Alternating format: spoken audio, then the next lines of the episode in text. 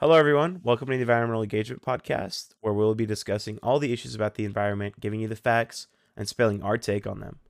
For today's episode, we're going to be discussing if hybrid cars are a promising new technology. My name is Sabib, and I'm here with my co host, Ashley Hey. and Emmanuel.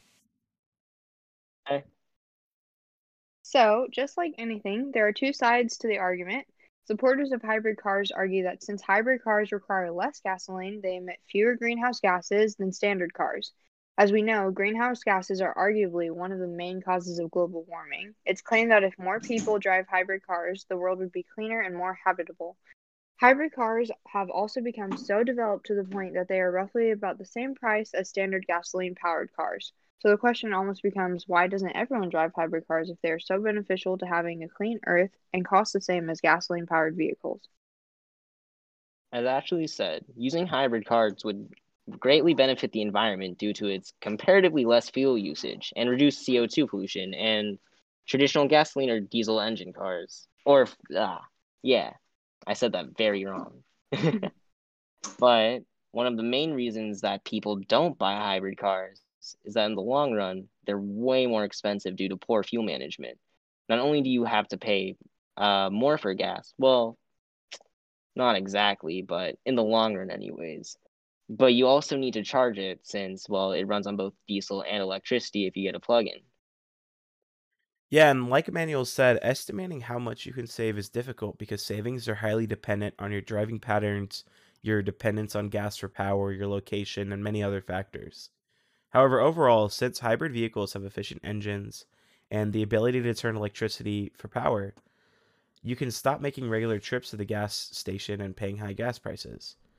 And since hybrid vehicles have two sources of power, the car's engine experiences less frequent wear and tear, which also means less oil or coolant is needed, as well as lower regular maintenance costs in the long run than cars powered entirely by combustion engines. Yeah, so now turning it to talk about some of the cons. Um, those who argue against hybrid vehicles argue that there are many environmentally hazards uh, hazards associated with hybrid cars that are hidden. Um, one of these hazards include coal burning power plants that generate the electricity used by hybrids. While some see hybrids as a very clean transportation source, others argue that hybrids barely solve problems associated with gasoline only cars because they also use and burn gasoline, which is said to be a contributing factor to global warming. More recently, hybrid cars have become very popular, which has hindered any new developments in non emissions producing transportation vehicles, such as hydrogen fuel cells.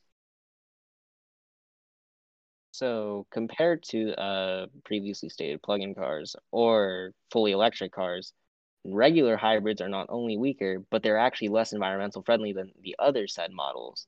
Not to say that hybrids are necessarily bad, but we just have better options for not only the environment, but for, well, your wallet as well, since hybrid cars are not exempt from taxes. Uh, plus, with that big of a battery, in the end, it makes it very possible to be just as bad as burning too much gasoline.